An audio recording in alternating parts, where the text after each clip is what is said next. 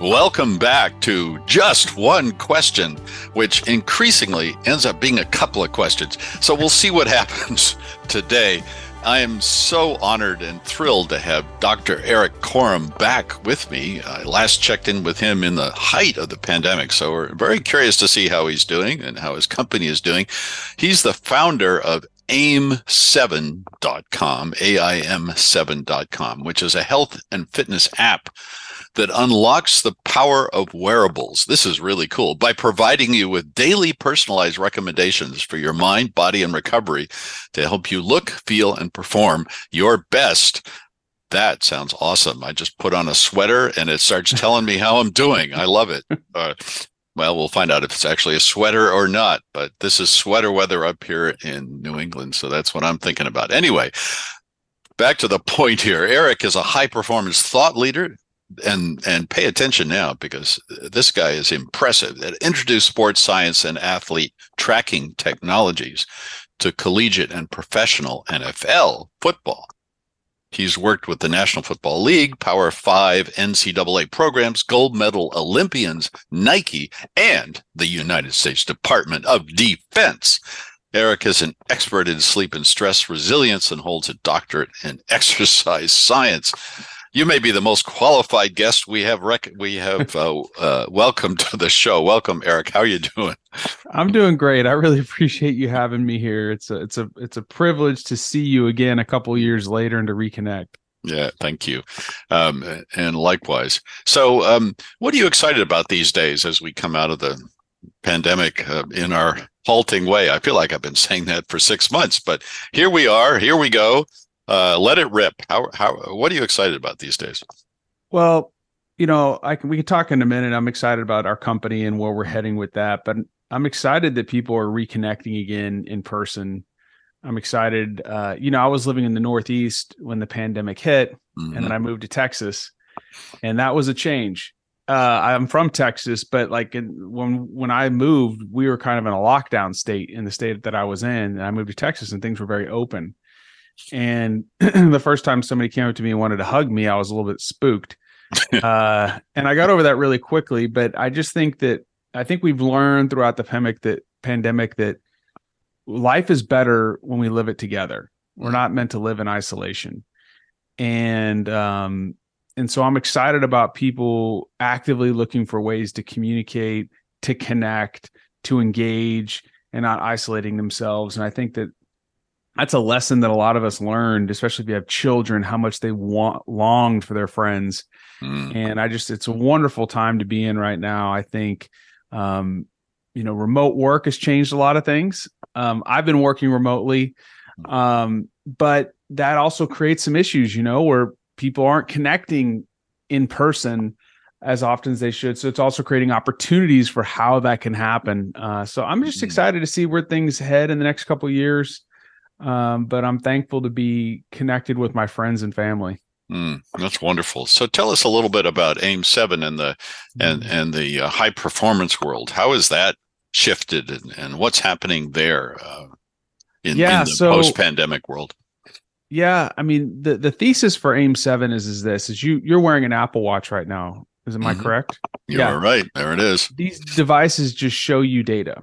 Mm-hmm. They don't tell you how to use it. So you may have like, oh, I slept six hours and I walked 7,000 steps. Well, what does that exactly mean for my health and wellness? Um, and what we are doing is we're turning those that data into actionable recommendations for your body, mind, and recovery. So, for instance, every single day, based on the exercise you track, we can tell you the exact type, intensity, and duration of exercise that your body is ready to adapt to. Mm. We uh, can assess your psychological state in kind of an acute time frame, and we can push you recommendations. Like if you're stressed, we can push you breath work to help shift your autonomic nervous system, so you can be more in a state of calm alertness. If your mood's down, we push you gratitude interventions. We provide personalized recommendations for sleep and naps. Mm. And then what we do it really unique is after seven days is we analyze all your data and we're like, hey, here's the number one thing that you need to focus on like it, no, just, we just want you to focus mm. on this one thing, and then we create a goal. And I love then, that. And then we open up a content library. It's like your personalized health and wellness masterclass from some of the best in the world, including like the senior sports psychologists from the U.S. Olympics. So what we're doing is is um, we're helping people identify like here are the actions you need to take. Here's the big thing I need to focus on. And we're going to break it down into small, tiny little goals, and then we're going to educate you and equip you with the resources necessary to leverage the power of these devices to improve your health and wellness. And so this is what I did in elite sport. Mm-hmm. Um, we would mm-hmm. track mm-hmm. athletes in games and practices, and we take all this biometric data, and then we go, okay, how do we use this to improve performance and reduce injuries? And about 12 years ago, I introduced this technology in the US and opened a billion dollar market for sports wearables. So if you've mm-hmm. ever seen an NFL game where they're showing a player running like 20 miles an hour down the field and they say, oh, so and so, that's the technology I brought to the US. Yeah. And so I was interested. I was like, okay, we got all these consumers, these everyday folks like me wearing these devices. Do they actually know how to use it? And the answer is no. Hmm. So we built a technology that makes it very simple and easy for anybody that just wants to improve their health and wellness. That's fantastic. It sounds like having that coach that uh, you haven't been able to afford or make the time for it, just right there on your your wrist or on your on your app or on your phone or or what have you. That's uh, that's exactly right. That sounds brilliant. Yeah, because I uh, you're absolutely right. I I uh, uh, track the data or or see the data, and I know I've walked six thousand or eight thousand steps, and I go, okay, that's a day. and and I think to your point though, that more seriously, the the the thing that that I don't uh, really keep track of then is sort of the ongoing meaning of that. Right? I notice mm-hmm. on any particular day, and I feel good when I get a lot of steps in, and less good when I get fewer steps in. But um, and and the th- to be fair, the app does show me uh, uh, like the weekly data, sure. which I maybe give a quick glance to, but nobody's really monitoring it and saying this is what you need to focus on and this is this is where you've uh, been up or this is where you're down so that sounds like it would be really useful for uh, uh, for busy people like me so uh, that's exactly who we built it for. We built it for busy people that don't have time yeah. and they just want to come in, click a button, tell me what do I need to do today. That's, yeah. You you are articulating exactly who we built this for. That's awesome. Sign me up. I need this. It's good. so yeah. And so uh, I can't resist uh, just sort of one follow up question. How have yeah. you observed this world that you're so familiar with, the high performance world, um, has changed? You know, that some uh, some parts of our experience, as you uh, suggested, with isolation and and and loneliness and the human need to be together and to do things together, have really suffered.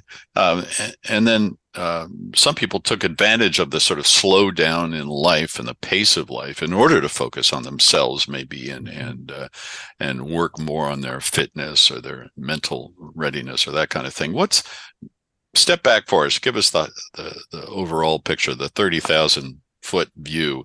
Like, wh- what do you think the overall effect of the pandemic will be going forward in your um, world? Yeah, I would just say this. I think that we've all realized that you cannot manage stress. Hmm. That's a complete fallacy. Hmm. Uh, did could you manage COVID? no. No. Can, can you manage if you get in your car and drive down the street and somebody rear ends you? Can we manage the stock market? No. But what you can do is you can build the capacity to adapt to more stress with less physical and mental cost. And I call hmm. that adaptive capacity. And so I think for a lot of when when anybody says, "Oh, stress management," be like, "Could I really manage what happened in 2020?" No, it was completely out of your control. Mm. But with the right tools, you can build a bigger, like I like to say, a bigger tank. Mm. Like if I have a car and it's in working order, as long as I have enough gas in the tank, I'm going to get to my destination. If you can build more capacity, then you can you can persist and thrive in stressful situations. Mm. And I mm. think more people have realized that they don't, they maybe they haven't put a word on it or a phrase on it, but they need this capacity. And um, one of the key things to building this capacity, there's five key pillars, is living in community. The scientific literature is very clear. Mm-hmm. There was a mm-hmm. study done by the, I think, of the British Psychological Association that found that during the pandemic, people that had greater social connectedness had less like manifestations of stress. Mm. So whether they were connecting via Zoom or they they those that didn't isolate themselves were able to adapt to the oncoming stress. Mm. And so um, I think that you know if we kind of just take one little narrow sliver of this is We need to connect with people. We need to build more capacity because something else is going to come in your life. Mm-hmm. You're either kind of going through it or you're on the other side of it. But that's mm-hmm. how life is. And if you can build that capacity, you're going to be able to push through and, and thrive under that situation. Mm. Wise words from, from Erik, Dr. Erik Korem. Thank you so much. This is uh, as as uh, it was before, and as I remember it vividly, uh, a great discussion and very useful for our uh, uh, our post pandemic hybrid world that we're going to live in now. Mm-hmm. I love the idea of, uh, uh, yeah, you can't handle this, you can't manage the stress, you can't stop it, but you can you can improve your capacity to to cope with it. That makes a lot of sense to me, and I appreciate that. Mm-hmm. Thank you for being on Just One Question. Great to see you. Thank you for having me.